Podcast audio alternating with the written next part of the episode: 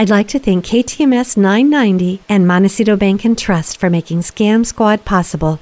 I'm Patty Teal. And I'm Deputy District Attorney Vicki Johnson. Scam Squad is up next. Sound off. One, two. Sound off. Three, four. One, two, three, four. Scam Squad. Welcome to Scam Squad. I'm Patty Teal here again with Scam Squad and Deputy District Attorney Vicki Johnson, who always gives us the best tips on how to avoid being scammed. Hi, Vicki. How are you? I'm well, Patty. Thank you for having me back again. This last week, I got a phone call from someone who was victimized when he responded to a posting on Facebook. And this transaction involved the use of Zelle as a payment method, which was something Doris Roof talked about. Right. And just as a reminder, Zelle is one of those quick person to person payment methods that goes through a bank, but where the money gets transferred immediately. That's right. And she warned us that you really need to trust the person that you're dealing with because if it's a scammer, the money's going to be gone quickly and the bank can't get it back. There's really nothing they can do about it. Right. So, what happened to the victim in this case? I'm going to call him Bill, which is not his real name. Bill is a car enthusiast and he's often looking for different parts to rebuild engines. This is his hobby. And he saw a posting on Facebook offering a transmission that he wanted. So he responded. The posting was from somebody called Cheyenne Cheyenne, and she responded back. And yes, that transmission was still available. The woman that he talked to was very knowledgeable about car parts. She knew all the parts, and what should go with what part. In fact, she suggested some add ons to Bill, which made a lot of sense. Also, Bill had done his research, and the Facebook page had lots of comments from others who had done business with her. So she seemed fine. And Bill agreed to the purchases. And then Cheyenne referred him to someone else in her organization named Darren. She said that Darren handled the dismantling and the payments and the payment methods. So Bill talked to Darren. And Darren told him that he was working on getting those parts shipped. And he even showed Bill a picture of the pallet getting ready to be loaded onto a truck. Darren told Bill that the preferred payment method was by Zelle. Hmm. Sounds like these scammers were really very convincing. They were. And the next day, Darren contacted Bill and offered yet another part in case he was interested. So this part was supposed to be delivered the following day. And Darren even sent a video of an engine running which contained this part. So Bill thought this was real and ordered this part also. Ooh, I'm thinking this is going to be pricey. How much did all this cost him? Well, Bill ended up sending four different payments for various parts, all by Zelle, for a total of $4,150. And because it's a scam squad, I'm assuming these parts never came. That's right. This all happened over a two to three day period.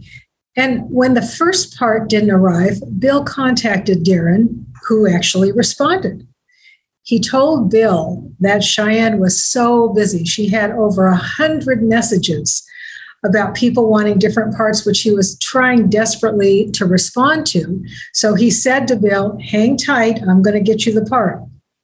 Well, Bill must have been encouraged by this. At least Darren answered the phone. Right, unlike a lot of scammers that we've heard about. And Bill said that both people he communicated were very believable. They were knowledgeable. They sounded like they lived in the United States. The Facebook site was well done. And in fact, when he started doing some research, he found that Cheyenne Cheyenne was posting on all kinds of different sites, advertising parts for all kinds of different cars. So this sort of gave credence to Darren's statement that Cheyenne handled a lot of car transactions. But what did he do when he finally realized that this was a scam? Well, the first thing he did was what we would probably all do. He contacted his bank to report the fraud and to try and stop the payments from going through. Remember, he paid by a Zelle account.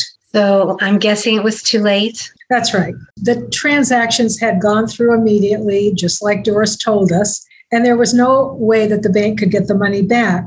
But Bill went further. He found out where the money had been sent the receiver bank, and he called that bank to stop the transaction or to get a name on the account.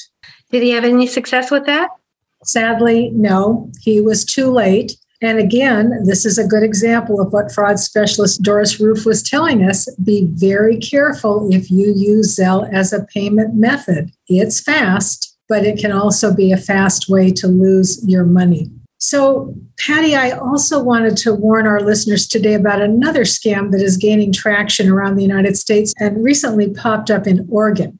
We know that it's making its way down to us if it's not here already. And that scam is the fake or dubious test kits that are all over the place now. Right. I remember when the virus first appeared, there were scams advertising fake hand sanitizers, counterfeit masks, and now we've got fake tests. That's right. And now that it's difficult to get these tests, of course, the scammers are all over that. So you need to be careful of fake home tests that don't give inaccurate results and even pop up testing sites that aren't real. Well, what tips do you have, Vicki, to not fall prey to these types of scams? Well, as with everything else, Patty, you have to do your homework and use a reliable source. For example, getting your testing kits from a pharmacy is a safe way to do it going to testing sites that are organized by your local health department or the hospital. See if your doctor knows of a reliable site to get tested. And be very suspicious if you contact a site and they want a lot of personal information because scammers are using these fake sites to try and get information to steal our identities. If all else fails, check with the police. Do they know anything about this testing site? Is it a real site? Be very suspicious if you get information about where to buy a mask or where to get tested or where to get a testing kit. If you get that information from social media platform like Facebook, Nextdoor, those are not necessarily reliable sites to get this kind of information. Just do your homework, be really careful. If a site is advertised and it really doesn't tell you who's sponsoring that site, I would avoid it. You know, it's funny. I think with every new convenience, there are new scams. I myself love Zelle. I use it all the time. I think I sent somebody some money yesterday, and because it gets there immediately, or if you want money sent to you, it can come immediately. But you just have to be careful that you really know the person personally, not yeah. just because they're selling something online. You really have to know them. I have had some safety precautions that Zelle has taken. Once, when I sent to someone I'd never sent before, they did contact me and check on it. So there was sort of a two system verification. But I think it's here to stay. These kinds of payment methods, people love them because if they do freelance work, you get paid immediately. It's great for that. But you just have to be very, very, very careful. Absolutely. And yes, they're very convenient sites. They're good to have. Banks wouldn't allow them if they weren't legitimate. Right. Helpful to customers. You just have to be careful, as with everything. Right. As with everything. That's so true. So, would you give your fraud hotline number before we sign off today, or do you have some good news to share? Actually, I do have a piece of good news. This just came through. Five New York City men were charged in connection with the grandparent mail fraud scheme. Now, even though these people were charged in New York, they were running their scheme all over the country. The thing I loved about this is that these were locals. These were not people that were working from out of the country somewhere. These scammers were local. They were found in New York. They were picked up in New York. They're going to be prosecuted in New York. And apparently, what they would do is pick up UPS and FedEx packages containing thousands of dollars in cash sent by elderly victims who thought that their grandchildren were in trouble, had been arrested. And these scammers were making these fraudulent help, I'm your grandson phone calls, either pretending to be the actual grandchild or the grandchild's attorney. So this scam is ongoing. It's been with us forever. It's probably one of the oldest phone scams around. We're always happy when people get found and picked up for running this scam. Shame on them. Shame on them to be doing that and scaring people that their grandchildren were in trouble. So yeah. that is good news, Vicki. And now, would you give your fraud hotline number so if people want to get a hold yes. of you, they can do that? Yes, it's area code 805 568 2442. And I'll say that again 805 568 2442. Thank you so much, Vicki. I can't wait until we're here together again next week so you can give us some warning so we don't get caught off guard. Thank you so Thank much. Bye bye, Vicki.